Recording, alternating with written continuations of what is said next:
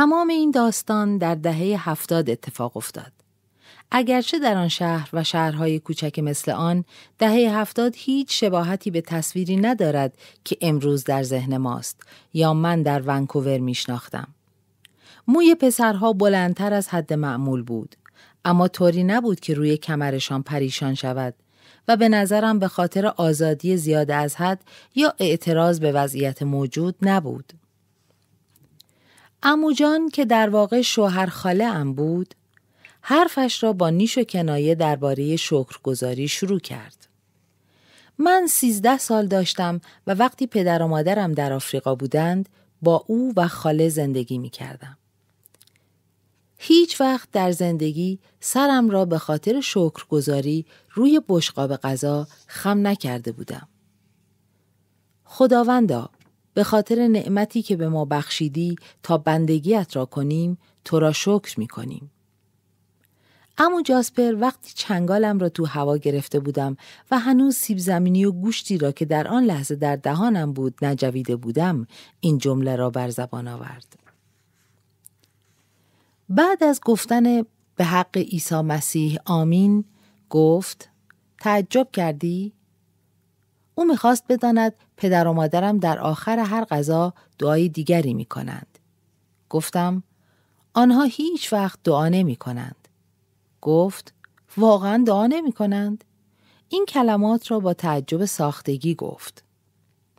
یعنی می‌خواهی بگویی آدمهایی که شکر خدا را به جان نمی آورند خانه و زندگیشان را ول کردند و رفتند آفریقا تا به یک مشت آدم بیدین کمک کنند فکرش را هم نمی شود کرد انگار در قنا جایی که پدر و مادرم برای تدریس رفته بودند با هیچ آدم بیدینی برخورد نکرده باشند مسیحیت همه جا را فرا گرفته بود حتی روی تابلوی پشت اتوبوس ها گفتم پدر و مادرم یکتا پرستند. مخصوصا طوری گفتم که خودم را از آنها جدا کنم. امو جاسپر سرش را تکان داد و خواست معنای یکتا پرست را برایش توضیح بدهم. آنها پیرو خدای موسی نبودند. پیرو خداوند ابراهیم هم نبودند. پس باید یهودی باشند نه؟ شاید هم مسلمان نیستند؟ قاطع تر از چیزی که تصور می کرد گفتم هر آدمی عقیده ای راجع به خدا دارد. من دو تا برادر دانشجو داشتم و به نظرم این جمله درباره آنها صدق نمی کند و زود معلوم می شود آنها خدا را هم قبول ندارند. بنابراین موقع بحث بر سر میز شام سعی کردم همان اندازه که روی مذهب تأکید می کنم به شرک هم اشاره کنم. اضافه کردم در عوض آنها به انجام کارهای خوب و زندگی درست اعتقاد دارند. اموجان با ناباوری نگاهم می کرد. ابروهایش از تعجب بالا رفته بود و سرش را به اطراف تکان می‌داد. این حرفها حتی برای خودم تازگی داشت. با رفتن پدر و مادرم به افریقا و اینکه مجبور باشم با خاله و شوهر خاله زندگی کنم موافق نبودم حتی ممکن است به آنها گفته باشم کارهای خوب پدر و مادرم چرند است و بیخود خودشان را تو زحمت میاندازند. در خانه خودمان اجازه داشتیم هر طور دوست داریم نظرمان را ابراز کنیم. با این وجود تصور نمی کنم پدر و مادرم هرگز درباره کارهای نیک و انجام کارهای خوب صحبت کرده باشند. امو جان که در آن لحظه قانع شده بود گفت بهتر است از این موضوع بگذریم. چون باید تا ساعت یک برای ادامه تبابت به مطب رفت. احتمالا همان وقت خاله چنگالش را برداشت و مشغول خوردن غذا شد. او صبر کرده بود جر و بحث ما تمام شود. گستاخی من نوعی سنت شکنی بود. خاله عادت داشت عقب بنشیند تا وقتی مطمئن شود امو تمام حرفی را که می‌خواسته زده. حتی وقتی رو در رو با خاله حرف می زدم صبر می کرد. نگاهی به همسرش میانداخت ببیند نمی‌خواهد به جای او جواب دهد. خاله همیشه حرفهای شاد و امیدوار کننده می‌زد و وسط حرفش هر جا که مناسب بود لبخند می‌زد. به این خاطر مشکل می‌شد گفت حقوقش پایمال شده یا تحت فشار بوده. همانطور که مشکل می‌شد حد زد که او خواهر مادرم است چون خیلی جوانتر، سرحالتر و مرتبتر از مادرم به نظر می رسید و به مراتب لبخندهای درخشانتری داشت. مادرم اگر می‌خواست حرفی بزند یک راست با پدرم روبرو می‌شد و آن را با پدرم مطرح می کرد. برادرهایم حتی آن برادرم که می‌گفت می‌خواهد مسلمان شود همیشه به اندازه پدرم از مادر حساب می برد. مادرم که سعی می کرد لحن حق به جانبی نداشته باشد گفت دان زندگیش را وقف شوهرش کرده یا همسرش تمام زندگیش شده. این حرفهایی بود که آن روزها درباره خاله‌ام می گفت و قصد بی احترامی هم نداشت. من تا آن وقت زنی به فداکاری خالدان ندیده بودم. مادرم می گفت اگر بچه دار می شدند اوضاع کاملا فرق می کرد. تصور کن بچه ها از سر و کول امو جاسپر بالا می رفتند و برای جلب توجه مادرشان جیغ و داد راه می انداختند. مریض می شدند، قهر می کردند، خانه را به هم می ریختند و غذاهایی می خواستند که پدرشان دوست نداشت. این غیر ممکن بود. خانه متعلق به او بود. انتخاب غذا و برنامه های رادیو و تلویزیون به عهده او بود. حتی وقتی به مطب می‌رفت یا بیرون از خانه بود. همیشه همه چیز باید مطابق میل او انجام می‌شد. کم کم به این نتیجه می رسیدم که این زندگی می تواند خیلی هم لذت بخش باشد. قاشق و چنگال های نقره براغ، کفپوش های براغ، ملافه های تمیز، تمام این کارها با مدیریت خاله و به دست مستخدمی به نام برینس انجام می شد. برینس آشپزی می کرد و حوله های مخصوص خوش کردن ظروف را اتو می کرد. بقیه دکترهای شهر کارهای رختشویی را به خوششویی چاینیز میسپردند.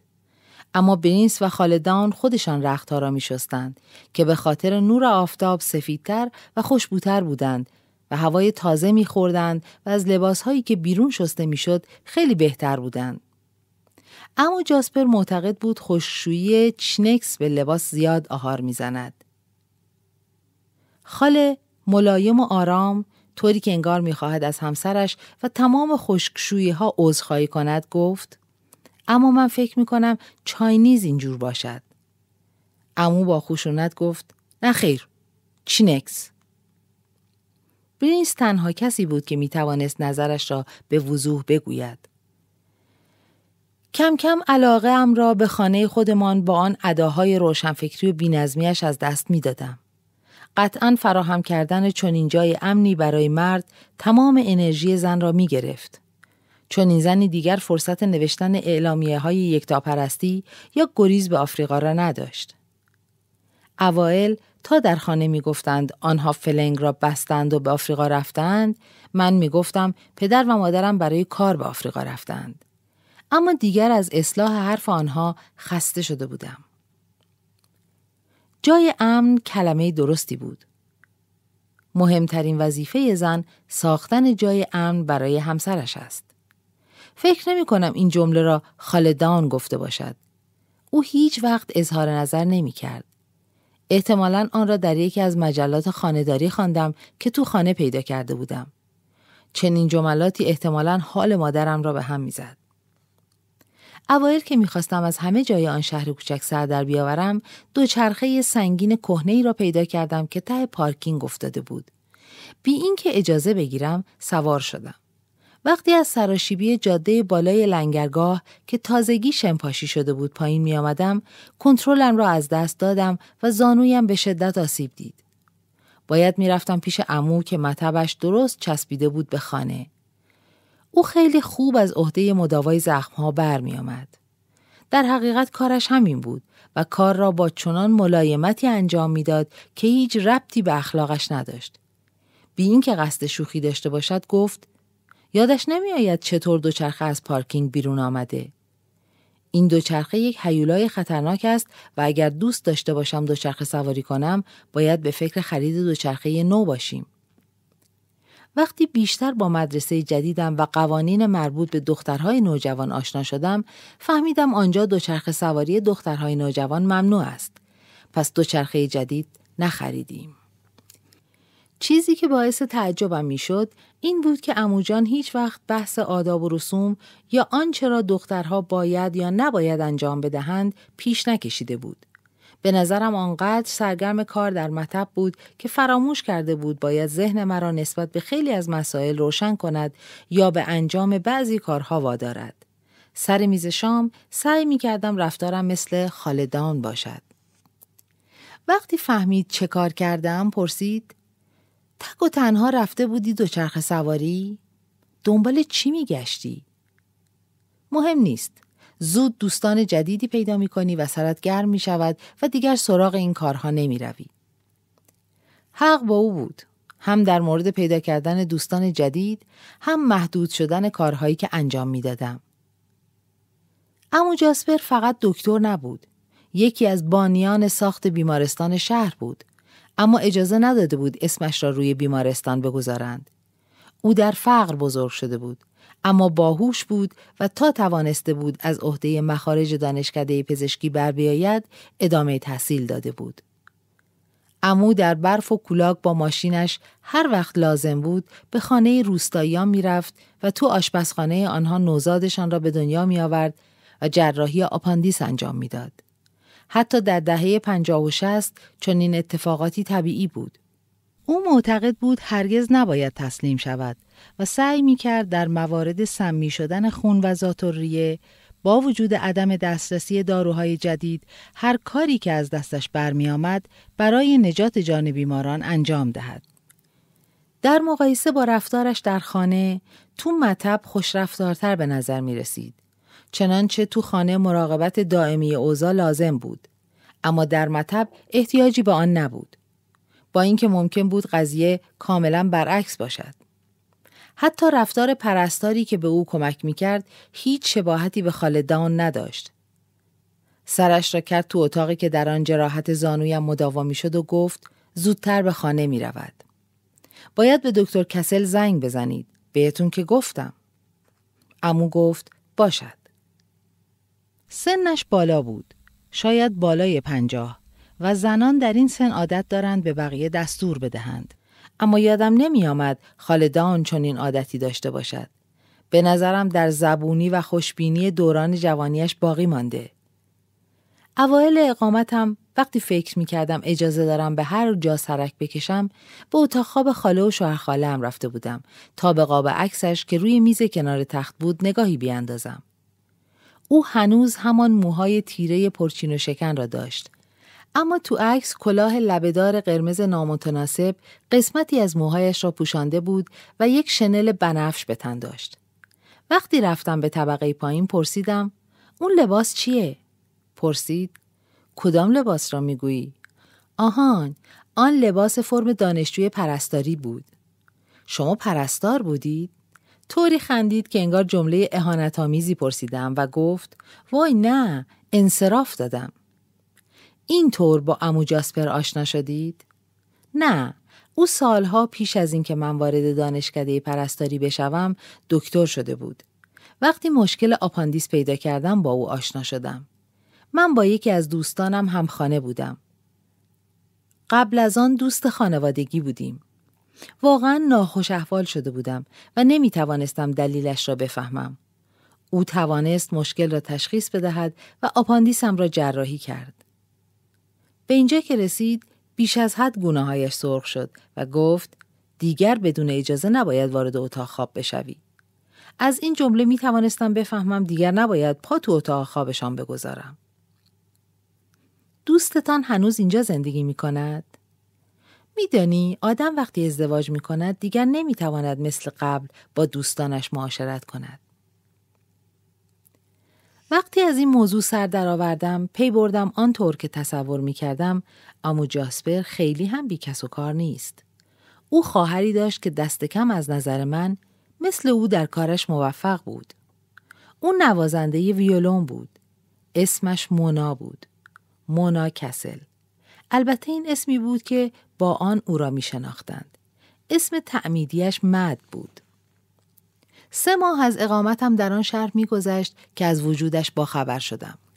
روزی که از مدرسه برمیگشتم پستری روی شیشه روزنامه فروشی دیدم که تبلیغ کنسرتی بود که چند هفته دیگر در ساختمان شهرداری برگزار می‌شد. سه نوازنده از کانادا در آن حضور داشتند. مونا کسل زن قد بلندی با موی سپید که ویولون دستش بود. به خانه که رسیدم به خالدان راجع به آن شباهت اسمی گفتم و او گفت بله او خواهر امو جاسپر است. بعد اضافه کرد فقط تو خانه دربارش حرف نزن. بعد از چند لحظه انگار احساس کرد باید بیشتر در این باره حرف بزند و ادامه داد اما از این نوع موسیقی خوشش نمیآید. منظورم موسیقی سمفونیک است. و بعد بیشتر توضیح داد. گفت خواهرش چند سال از امو جاسپر بزرگتر است. این موضوع برمیگردد به وقتی که جوان بودند. بعضی نزدیکان فکر می‌کردند دخترک استعداد زیادی در موسیقی دارد و برای اینکه فرصتهای بهتری پیدا کند باید او را به شهر دیگری بفرستند.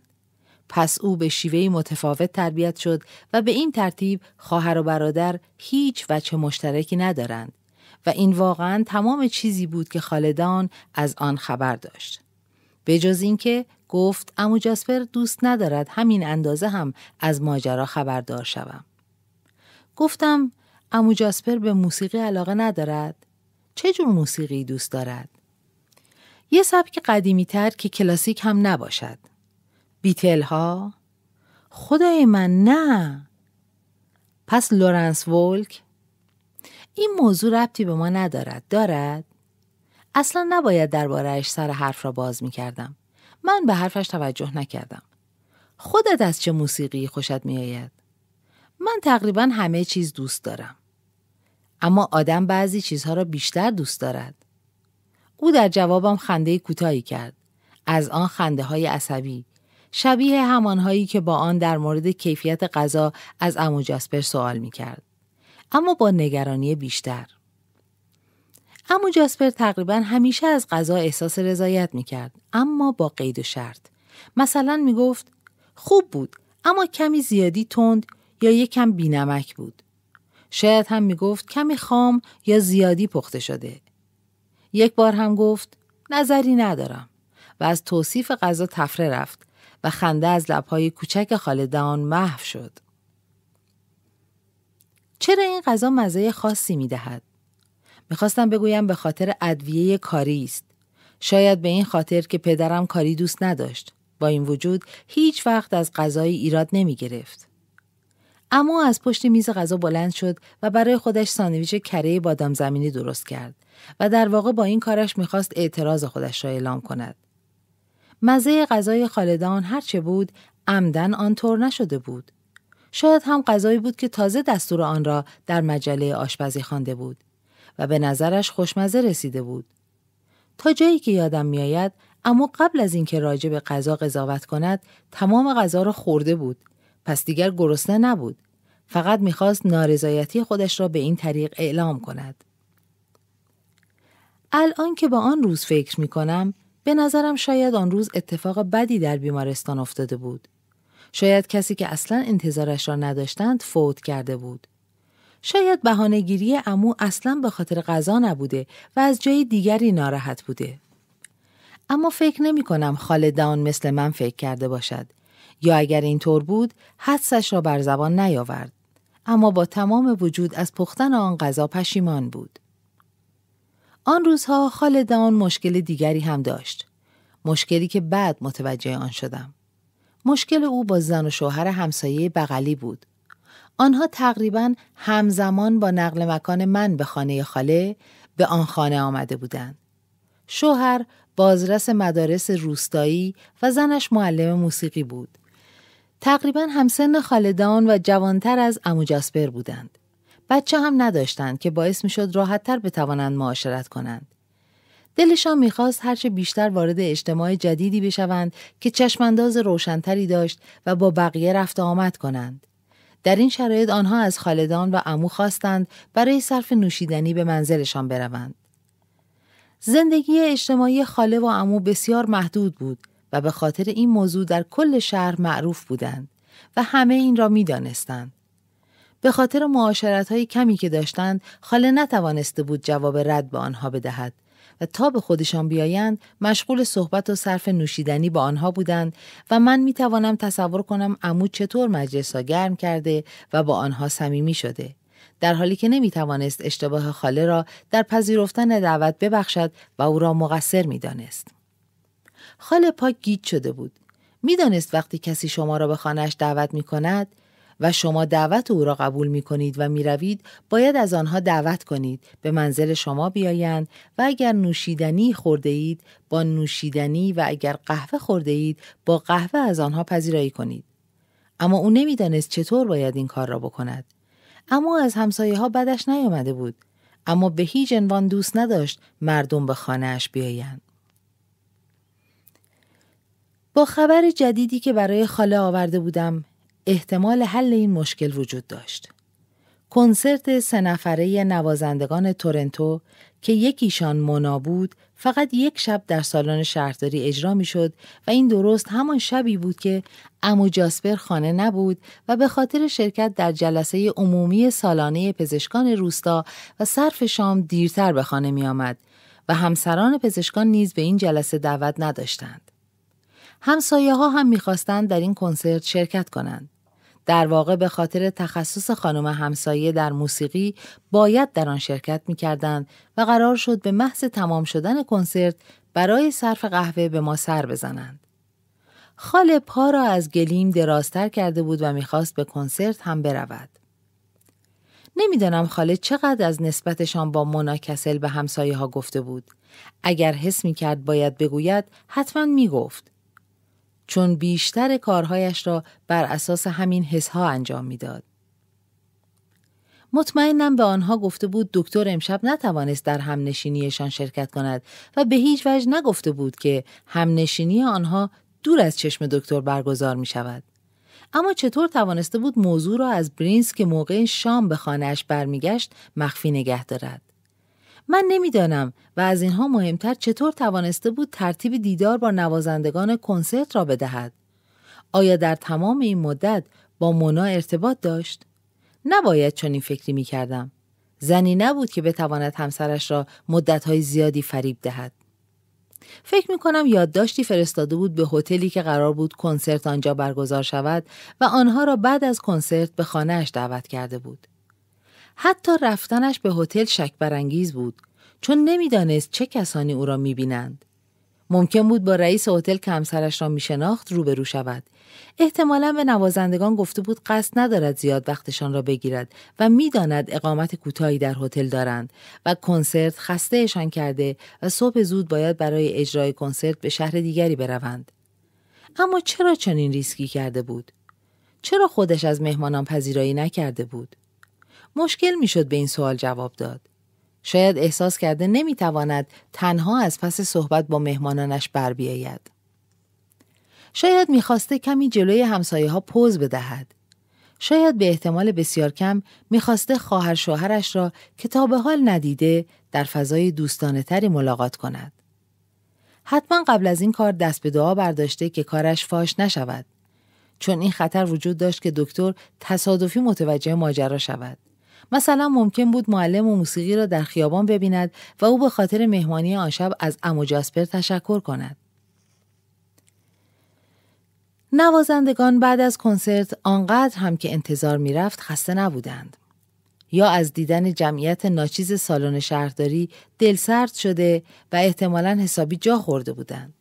شور و شوق همسایه های بغلی و گرمای مطبوع اتاق نشیمن سالن اجرای شهرداری بسیار سرد بوده به همراه رنگ قرمز پرده های مخمل گیلاسی که روزها بلوطی به نظر می رسید و بعد از تاریکی هوا رنگ بسیار شادی پیدا می کرد همه به آنها روحیه تازه ای داده بود.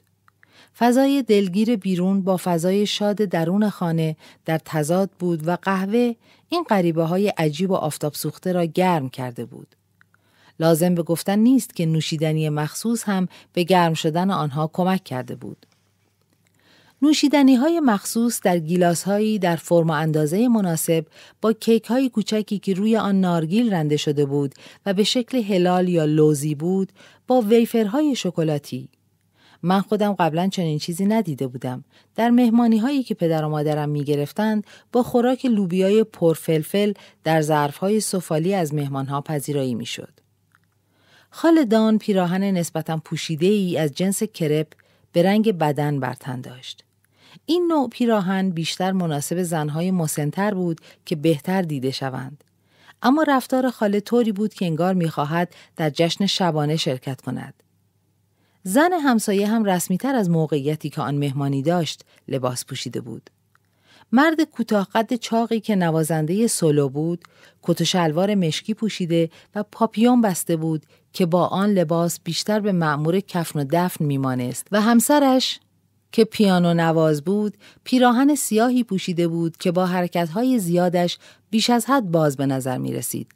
اما مناکسل در پیراهن شب نقره‌ای راستش مثل ماه می درخشید. مثل برادرش استخوانبندی درشت و بینی بزرگی داشت. خال دام پیانو را برایشان کوک کرده بود. قطعا وجود پیانو در آن خانه با توجه به عقاید امو راجع به موسیقی عجیب به نظر می رسید. البته باید بگویم در آن سالها هر خانه ای در آن سطح یک پیانو داشت. خانم همسایه درخواست یک آهنگ از آین کلین ناچماسیک کرد و من هم برای اینکه خودی نشان بدهم نظرش را تایید کردم. در حقیقت اصلا نمی‌دانستم چه جور آهنگی است. فقط اسمش را در درس آلمانی مدرسه قبلیم در شهر شنیده بودم. همسرش هم درخواست آهنگ دیگری کرد و آن را هم نواختند. و وقتی تمام شد از خالدام به خاطر بیادبیش که پیش از خانم صاحبخانه تقاضای آهنگ مورد علاقش را کرده عذر خواست. خالدان گفت نه اصلا اشکالی ندارد. من همه جور موسیقی دوست دارم. و بعد در حالی که گونه هایش از خجالت سرخ شده بود ناپدید شد. نمی‌دانم اصلا اهمیتی به موسیقی می‌داد یا نه. اما می‌دانم انگار از چیزی هیجان زده بود. شاید به این خاطر که خودش را دلیل جمع شدن این آدمها و این همه شور و هیجان می‌دید. اما یادش رفته بود. چطور ممکن بود یادش برود؟ جلسه پزشکان روستا، صرف شام سالیانه و انتخاب اعضای ارشد معمولا تا ساعت ده و نیم تمام می‌شد و حالا ساعت یازده شده بود. خیلی دیر شده بود. خیلی دیر و هر دو متوجه شدیم. ناگهان در طوفان بند باز شد و بعد در جلویی حال. امو با قدم های بلند بی توقف معمول برای درآوردن چکمه و پالتو و شال جلوی در با قدم های بلند وارد اتاق نشیمن شد. نوازنده های که وسط اجرای قطعه بودند به کارشان ادامه می‌دادند. همسایه ها با خوشحالی با امو احوال پرسی کردند. اما با صدایی به مراتب پایین تر از صدای موسیقی. جسه او با پالتویی که دگمه نبسته بود و شال گردن و چکمه ها دوچندان به نظر می رسید. او با عصبانیت نگاه می کرد. اما نه به شخص خاصی. نه حتی به همسرش. خاله بی این که به او نگاه کند شروع به جمع کردن بشقاب های روی میز کناری کرده بود و آنها را یکی یکی روی هم میگذاشت و اصلا حواسش نبود ممکن است قطعات کوچک کیک باقی مانده روی آنها پخش شود. اما بدون عجله و کوچکترین مکسی در طول اتاق نشیمن و اتاق غذاخوری قدم زد و از بین درهای تاشو آن خودش را به آشپزخانه رساند. پیانو نواز دستهایش را بی حرکت روی شاسی های پیانو گذاشته بود. نوازنده سولو هم کارش را تمام کرده بود و ویولونیست تک و تنها می نواخت.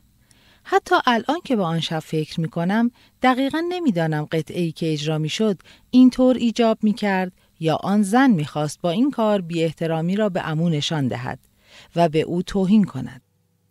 تا جایی که یادم میآید هرگز سرش را بالا نیاورد تا به این مرد ابرو در هم کشیده نگاه کند.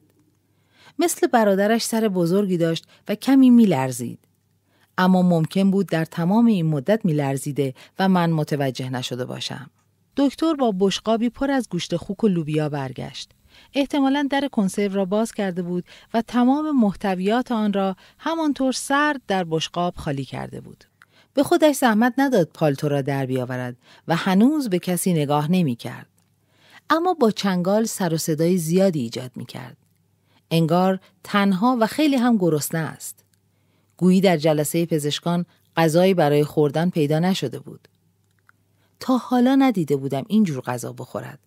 همیشه سر میز موقر و آرام مثل شاهزاده رفتار می‌کرد. قطعه که خواهرش مینواخت احتمالا قبل موعد تمام شد. کمی پیش از اینکه امو با گوشت خوک و لوبیا مشغول شود.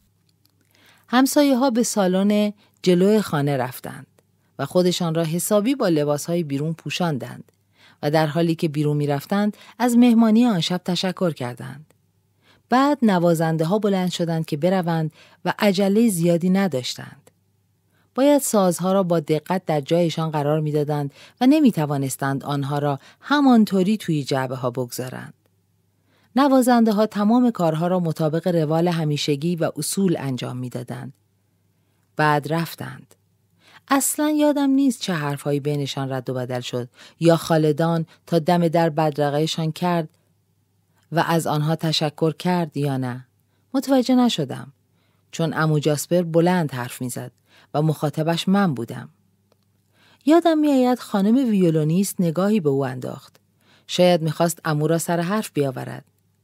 نگاهی که امو چشمش را از او دزدید یا اصلا ندید. آنطور که انتظار می‌رفت در نگاهش نه خشم بود و نه حیرت.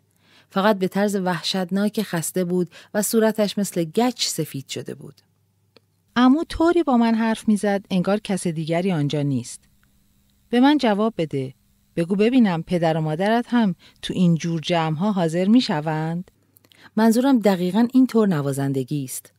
کنسرت موسیقی و چیزهایی مثل آن. آیا حاضرند پول بدهند تا چند ساعت بنشینند و به مزخرفاتی گوش بدهند که اگر نصف روز هم به آن گوش کنند معنایش را نمی‌فهمند؟ پول می‌دهند تا در کلاهبرداری شریک شوند. فکر می‌کنی چنین کاری می‌کنند؟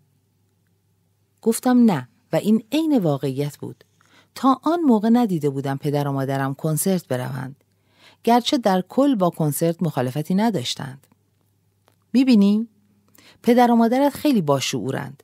آنقدر شعور دارند که حاضر نیستند وقتشان را صرف سر و صدا و کف زدن آدمهایی کنند که فکر می کنند جزء عجایب هفتگانه دنیا هستند. میدانی چه جور آدمهایی را می‌گویم؟ آنها یک مش دروغگوی کثیفند. مثل تاپاله اسب بیخاصیتند. همه آرزو می کنند سطح بالا و متجدد به نظر برسند. یا شاید بیشتر دوست دارند زنشان سطح بالا به نظر برسد. این حرفها را هیچ وقت یادت نرود. باشد؟ قول دادم یادم میماند. از حرفهایش تعجب نکردم. آدمهای زیادی آنطور فکر می‌کردند. خصوصا مردها. چیزهای زیادی است که مردها از آن متنفرند یا طوری که می‌گویند چیزهای زیادی تو دنیاست که فایده ای ندارند و واقعا هم حق با آنهاست. هیچ فایده ای برای آنها پیدا نمی کردند. بنابراین از آن متنفر بودند. شاید همان احساسی را داشتند که من نسبت به درس جبر داشتم و شک داشتم یک روزی به دردم بخورد. اما آنقدر نبود که به خاطر تنفرم بخواهم زمین را از وجودش پاک کنم. صبح که از پله ها پایین آمدم اما جاسپر سر کار رفته بود. برینس در آشپزخانه ظرفها را میشست و خالدان لیوانهای کریستال را تو بوفه میگذاشت. به من لبخند زد اما دستش آشکارا میلرزید طوری که لیوانهای کریستال در دستش جرینگ جرینگ به هم می‌خورد. او گفت خانه یک مرد قصر اوست. برای اینکه خوشحالش کنم گفتم این فقط ضرب المثل است. دوباره لبخند زد. اما نمی‌دانم اصلا صدای مرا شنید یا نه. او گفت مطمئنم وقتی به مادرت در قنا نامه می نویسی هیچ اشاره به ناراحتی کوچکی که دیشب پیش آمد نمی کنی. وقتی او دارد با مشکلات واقعی آنجا دست و پنجه نرم می کند و آدمهایی را می بیند که هر روز از گرسنگی تلف می شوند این موضوع به نظر خیلی بی اهمیت می رسد و باید پیش خودمان نگهش داریم. من متوجه حرفش می شدم. اما دیگر لازم ندیدم به او بگویم تا کنون هیچ گزارشی از تلف شدن از گرسنگی در قنا ننوشته. گرچه فقط در ماه اول اقامتم نامه هایی پر از گلایه و شکایت برای خانوادهام می نوشتم. الان همه چیز پیچیده تر از آن بود که بشود در نامه توضیح داد. رنگ پریده منا و استخوانهای تیز سرشانش که پیراهن نقره‌ای هم نتوانسته بود آن را درست بپوشاند می توانست علائم یک بیماری باشد. آن سال بهار در کنار خبر برگزاری کنسرت در سالن اجتماعات شهرداری خبر درگذشت مونا در روزنامه ها چاپ شد. روزنامه ای در تورنتو آگهی فوتی برای او همراه سوابق مختصر کاریش چاپ کرد که گرچه عالی نبود اما برای بزرگ داشتش بد نبود. امو جاسپر متعجب بود نه از مرگ خواهرش از اینکه می‌خواستند در تورنتو به خاکش بسپارند. مراسم تطوین و خاکسپاری در کلیسای حساناس انجام می‌شد که در چند مایلی شمال شهر و در روستا بود. کلیسای خانوادگی دوران کودکی امو جاسپر و مونا بود. حالا امو جاسپر و خالدان مثل بقیه آدمهای پولدار به کلیسای شهر می رفتند. کسانی که به کلیسای شهر می رفتند در ایمانشان راسخ بودند. اما اعتقاد نداشتند که هر یک شنبه در کلیسا حاضر شوند و شراب را حرام نمی دانستند. پرینس مستخدم خانه به کلیسای دیگری می رفت و آنجا ارگ می زد. آدم های محدودی به آن کلیسا می رفتند و عقاید عجیبی داشتند. آنها کتابچه هایی را سراسر شهر جلوی در خانه ها می گذاشتند که در آنها لیست افرادی نوشته شده بود که می باید به جهنم بروند. این افراد محلی نبودند بلکه های سرشناس مثل پیتر ترود بودند. امو جاسپر گفت کلیسای حوساناس حتی برای مراسم کفن و دفن هم باز نمی شود. چه معنایی دارد که این همه راه او را اینجا بیاورند؟ تصور نمی کنم به آنها اجازه چنین کاری بدهند. اما معلوم شد کلیسا هر از چندگاهی باز می شود. آدمهایی که در جوانیشان آنجا می رفتند، مایل بودند مراسم تدفین و گاهی ازدواج فرزندانشان در آن انجام شود.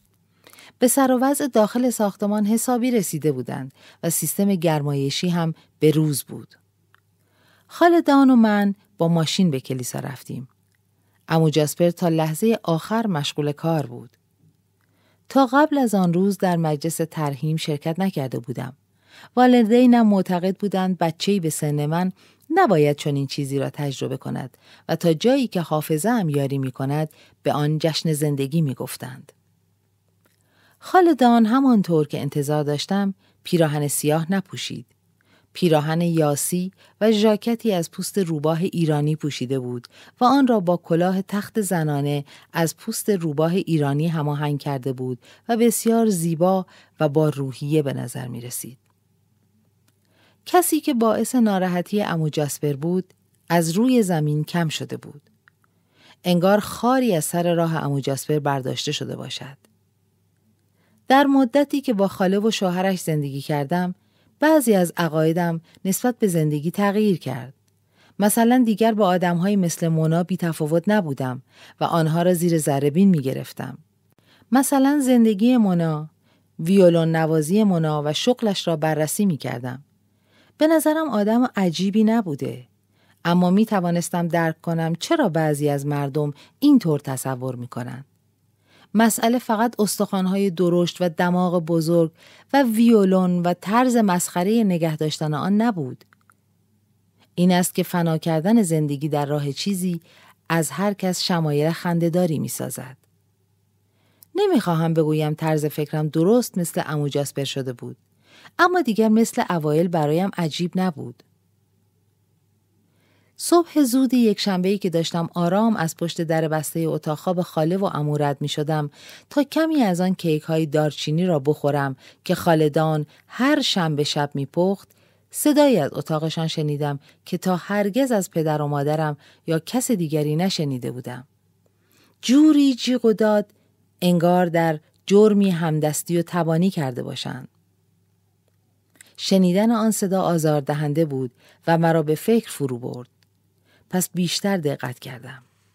خالدان گفت فکر نمی کنم آدم های زیادی از تورنتو بیایند.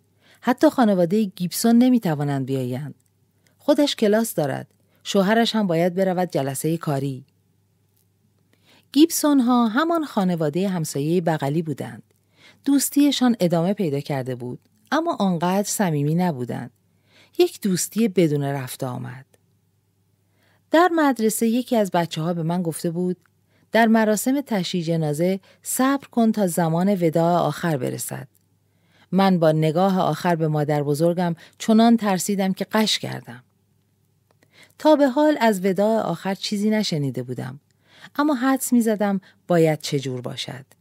پس تصمیم گرفتم فقط از گوشه چشم نگاه کنم و تظاهر کنم دارم می بینم.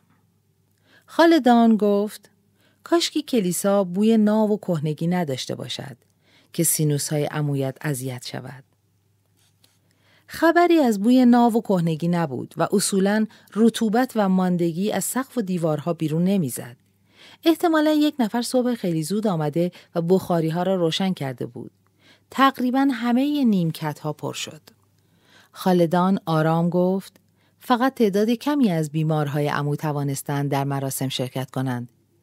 خوب است دکتر دیگری تو شهر نیست که بخواهند چون این لطفی را در حقش بکنند. ارگ نواز مشغول نواختن قطعی شد که خیلی خوب می شناختم. یکی از دوستانم در ونکوور آن را در کنسرت عید پاک نواخته بود. نام قطعه خوب خاطرم هست. آرزوی یک مرد. زنی که ارگ می‌زد همان پیانو نوازی بود که آن شب در کنسرت کوچک و بینتیجه منزل ما نواخته بود. نوازنده سولو هم در جایگاه خوانندگان کر نزدیکش نشسته بود. شاید می‌خواست بعد از او پیانو بزند. بعد از اینکه کمی به موسیقی گوش دادیم، هیاهوی مبهمی از عقب به گوش رسید. من برنگشتم ببینم چه خبر شده چون تمام حواسم به جعبه چوبی سیغلی بود که درست زیر محراب گذاشته بودند و به آن تابوت می‌گفتند. درش بسته بود. قبل از اینکه باز شود هیچ نگرانی راجع به وداع آخر نداشتم. اما سعی می کردم مونا را داخل آن تجسم کنم. بینی بزرگ و استخوانی که از صورتش بیرون زده بود. جسم بیجانش که در تابوت پهن شده بود و چشمانش که کاملا بسته بود. سعی می کردم دیدن این تصویر را از بالا تصور کنم تا آنقدر قدرت پیدا کنم که از دیدنش ناراحت نشوم. خالدان مثل من برنگشت ببیند آن عقب چه خبر است. عاقبت منبع صدا از راهرو به ما نزدیک شد و پی بردیم سر و صدای امو جاسپر است. کنار نیمکتی که من و خالدان برایش نگه داشته بودیم نایستاد و از نیمکت ما رد شد. آرام و با احترام قدم بر می داشت. یک نفر هم با او بود. مستخدم برینس لباس شیکی پوشیده بود.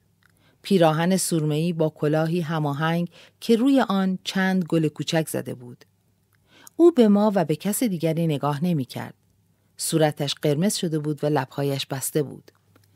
خالدان هم به کسی نگاه نمی کرد و در آن لحظه خودش را با ورق زدن کتاب سرودهای کلیسا که از جیب صندلی جلویی برداشته بود سرگرم کرده بود. اما جاسپر کنار تابوت نایستاد و برینس را تا اورگ همراهی کرد. موسیقی ضربات عجیبی داشت و آدمهایی که روی نیمکت ها نشسته بودند زل زده بودند تا ببینند بعد چه می شود. حالا نوازنده پیانو پشت آن نشسته بود و ویولون نوازها رفته بودند.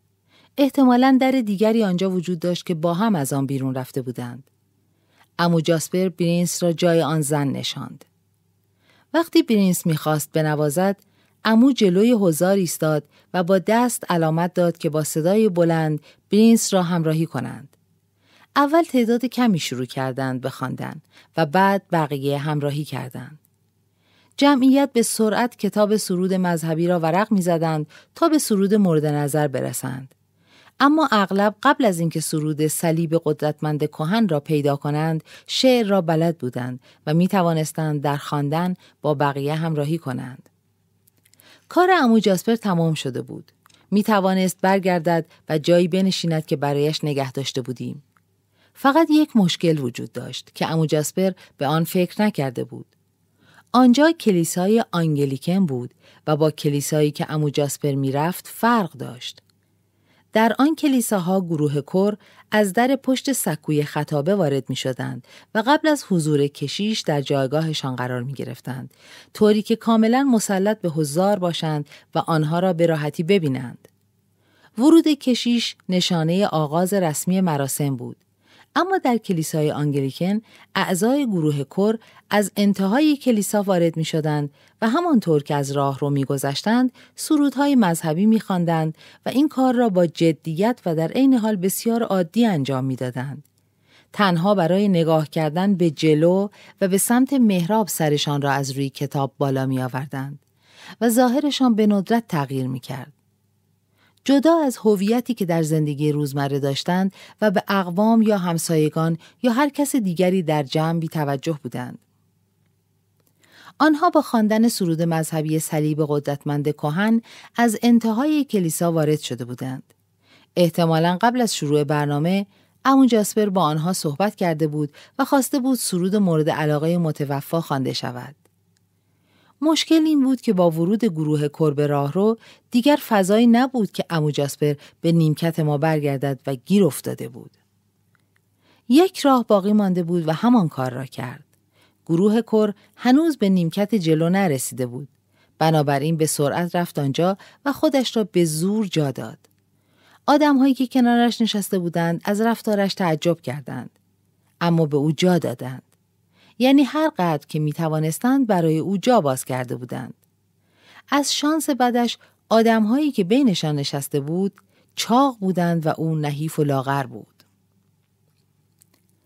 تسلا خواهم داد به صلیب کهن نیرومند تا آنگاه که سرانجام قنیمتهایم را بر زمین بگذارم. وفادار خواهم ماند به صلیب کهن نیرومند و روزی آن را با یک تاج معاوضه خواهم کرد. سرودی بود که امو از صمیم قلب در فضای تنگ می‌خواند. نمی توانست صورتش را برگرداند و محراب را ببیند. اما قادر بود نیمروخ گروه کر را که از وسط راه را رد می شدند راحت ببیند. همه چیز خوب پیش رفت اما نه به آن خوبی که انتظار داشت.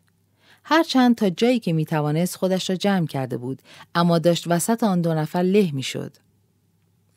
با این وجود بعد از اتمام سرود جایش را عوض نکرد. شاید فکر کرده بود خوب نیست بلند شود و به ته سالن کلیسا بیاید پیش ما. خالدان در خواندن سرود با بقیه همراهی نکرد چون نتوانست جای سرود را در کتابچه پیدا کند. گویا بلد نبود مثل من با آنها همراهی کند و فقط چیزهایی را که بلد بود زیر لب زمزمه می کرد. شاید قبل از اینکه امو جاسپر متوجه آن شود متوجه سایه یأس و ناامیدی در چهره امو جاسپر شده بود. شاید اولین بار در زندگیش پی برده بود اگر پای همسرش در میان باشد حتی موضوع مرگ هم برایش بی اهمیت است. کشیش گفت